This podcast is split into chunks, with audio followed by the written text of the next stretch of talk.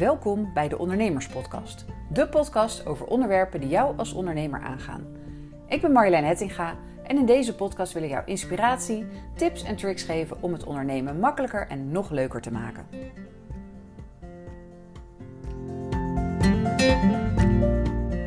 Ik was een keer bij een workshop en dat ging over time management. En degene die die workshop gaf, die had ons, uh, de deelnemers, allemaal twee kaarten gegeven. Een rode kaart en een groene kaart.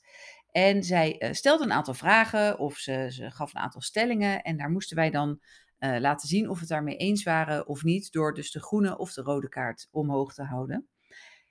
En een van de vragen die ze stelde was, mijn, of een van de stellingen. mijn klanten mogen mij dag en nacht bellen. Of ik, sta, ik ben 24 uur per dag bereikbaar voor mijn klanten, zoiets was het. En uh, nou, iedereen moest daar dus op antwoorden, ben je het daarmee eens of niet? En uh, tot mijn grote verbazing ging er bijna alleen maar groene kaartjes omhoog. Dus bijna iedereen die daar aanwezig was, die zei ja, ik sta 24 uur per dag voor mijn klanten klaar. Mijn klanten mogen me altijd bellen, ook al is het 10 uur s avonds. En ik was een van de weinigen, of misschien wel de enige, die echt hardgrondig het rode kaartje omhoog stak. Want ik dacht, 24 uur per dag klaarstaan. Mijn klanten mogen helemaal niet. Nou, ik heb liever eigenlijk niet dat ze mij om 10 uur s'avonds bellen. Um, het werk wat ik doe is niet vaak heel dringend. Dus het kan over het algemeen wel wachten tot de volgende dag. Dus ik zie die noodzaak eigenlijk niet zo om maar 24 uur per dag klaar te staan. Uh, ik hou ook gewoon van mijn vrije tijd. Ik hou er ook van om af en toe eventjes een beetje uit te checken. Even niet met werk bezig te zijn. Hoewel dat als ondernemer natuurlijk bijna onmogelijk is. Um, maar ik was dus de enige en daar ontstond echt een levendige discussie over. Uh, nou, ik vond het dus eigenlijk raar van de anderen, van dat je altijd, nou, vindt dat je altijd bereikbaar moet zijn. De anderen vonden het daarentegen van mij weer raar, want die hadden echt het idee van, ja, ik moet gewoon klaarstaan voor mijn klanten. Dit is nou eenmaal, het hoort nou eenmaal bij het ondernemerschap. Het ondernemerschap, je bent 24 uur per dag ondernemer. Um, en uh, ja, dit hoort er gewoon bij. En ik ben het helemaal eens. Je bent, als je ondernemer bent, ben je dat 24 uur per dag. Je, het is niet een knop die je uit kan zetten. Het is iets waar je ook, uh, nou ja, s'avonds denk je ook regelmatig aan je werk. Of in het weekend. Je praat met mensen over je werk. Dus ja, je bent 24 uur per dag ondernemer. Maar dat betekent niet dat je ook 24 uur per dag aanwezig moet zijn in je bedrijf, wat mij betreft. En dat ja, leidde bij mij eigenlijk een beetje tot de vraag: wie is nou eigenlijk de baas in jouw bedrijf? En als je die vraag stelt, dan zal ieder ondernemer zeggen, ja, ik ben de baas. Maar in de praktijk uh, vraag ik het me af of dat, uh, of dat altijd wel zo is. Voor mij is ondernemen vrijheid. En dat is uh, ja, dat je je werk en je leven precies zo kan inrichten als jij wil. Natuurlijk zijn er allerlei verplichte zaken die je moet doen. Uh, niet alles aan het ondernemen is leuk, dat, dat, daar wil ik niks aan afdoen. Maar het is wel de vrijheid om het in te delen, om te doen wat jij wil en om je leven zo in te delen zoals jij het wil. En dat mag van 9 tot 5 zijn, maar het kan ook zijn dat jij een avondmens bent en het liefst avonds werkt en s ochtends lekker dingen voor jezelf gaat doen. Het mooie is, daar heeft toch niemand wat mee te maken. Dat, dat is helemaal aan jou. Maar veel ondernemers gedragen zich toch niet zo. Um, die zijn namelijk bang om misschien werk te missen of, uh, of ja, nieuwe klanten mis te lopen als ze niet altijd maar bereikbaar zijn. En daar dus zo omzet te missen. Nou, zelf denk ik dat dat eigenlijk wel meevalt. Ik heb uh, uh, nou, jaren geleden, toen was ik ook nog niet zo lang voor mezelf bezig, eigenlijk vanaf het begin. Uh, toen had ik een, een, nichtje en een neefje, die heb ik nog steeds uiteraard. Uh, maar die ging, uh, mijn nichtje ging op een gegeven moment naar school en mijn zus had gevraagd of ik één dag, één middag in de week op haar wilde passen. Dus op donderdagmiddag haalde ik haar uit school en gingen we leuke dingen doen samen. En dat betekende dus dat ik op donderdagmiddag vanaf half drie niet meer kon afspreken. En wat ik ook deed, ik moest om half drie de deur uit, mijn kantoor uit, omdat ik om kwart voor drie op het schoolplein moest staan. Want je kan natuurlijk zo'n kind van vier niet uh, daar laten wachten en, en in er eentje laten staan. Je moet daar gewoon staan. Dus dat was gewoon een keiharde deadline. En dat zei ik ook gewoon tegen klanten als ze bijvoorbeeld wilden afspreken. Dan, dat, dan zei ik gewoon eerlijk van, op donderdagmiddag kan ik niet, want dan haal ik mijn nichtje uit school. En later, toen mijn neefje wat ouder was, haalde ik ze allebei uit school. En ik heb daar nog nooit een vervelende opmerking over gehad. Uh, nog nooit is er iemand geweest die zei, nou, dan wil ik niet meer met je samenwerken. Uh, of een nieuwe klant die zei, nou, ik wil per se op donderdagmiddag om half drie afspreken. Dat is gewoon nooit gebeurd. En het grappige was dat mensen dat op een gegeven moment uh, ook wisten. Dus als iemand wilde afspreken, dan zeiden ze uit zichzelf: Oh ja, donderdagmiddag kan je niet, hè? Want dan moet je je neefje en nichtje uit school halen. En ze vonden het eigenlijk ook wel schattig dat ik dat deed. Dus ik was daar heel open in. En juist eigenlijk dat maakte dat zeiden: Joh, wat leuk dat je dat doet. En natuurlijk, uh, helemaal gelijk moet je gewoon doen als ondernemer. Jij bepaalt lekker je eigen uren. En uh, we plannen er wel omheen, want er is nog wel een ander moment in de week af te spreken. Um, dus dat die angst dat je, dat je omzet mis gaat lopen doordat jij je eigen agenda uh, bepaalt, die is gewoon niet zo realistisch.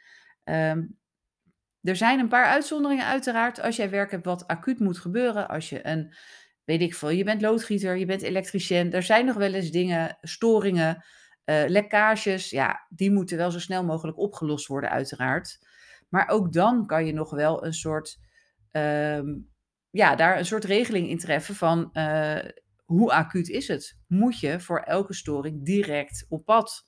Of kan het ook wel wachten tot de volgende dag? Of plan je iemand in die een storing kan oplossen, zodat niet jij als, als eigenaar, als baas altijd maar hoeft te gaan. Uh, kan je ervoor zorgen dat er een soort piketdienst komt, bijvoorbeeld.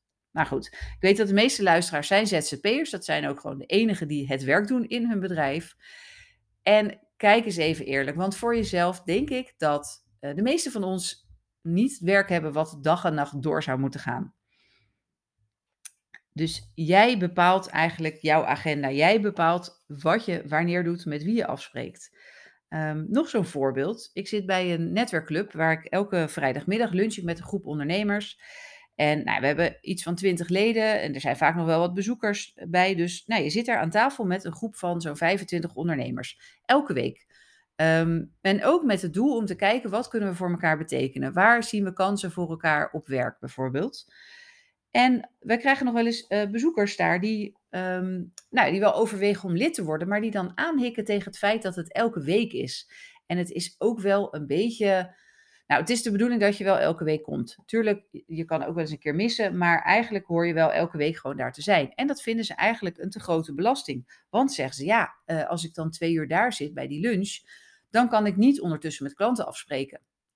En dan denk ik, uh, dat klopt, je kan niet met één klant, één individuele klant afspreken, maar je zit wel aan tafel met 20 tot 25 ondernemers die allemaal voor jou uh, hun ogen en oren open houden en kijken waar ze kansen voor je zien.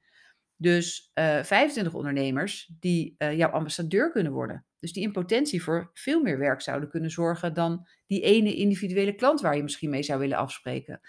En laten we wel wezen, je hebt nog 4,5 dag in de week over, waar vast ook wel een moment is te vinden om met die klant af te spreken. Dus ik zit dan liever aan tafel met die 25 ondernemers dan met die ene klant die, uh, nou, die ook op een ander moment kan. Ik denk als ondernemer bepaal jij je agenda en jij bepaalt ook wanneer en hoeveel tijd een ander daarin krijgt. En daar mag je best wel streng in zijn. Weet je, wat ik als voorbeeld gaf net, het gaat je geen klanten kosten. Daar ben ik van overtuigd. Um, wat ik zelf bijvoorbeeld, wat ik ook als tip wil meegeven, um, kijk ook eens in je agenda wat je wanneer inplant.